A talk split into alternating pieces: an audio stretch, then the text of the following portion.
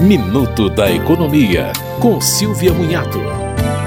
Superior Tribunal de Justiça decidiu que uma seguradora não poderá se recusar a pagar indenização de seguro de vida por suspeitar que o segurado tinha conhecimento de doença pré-existente não informada.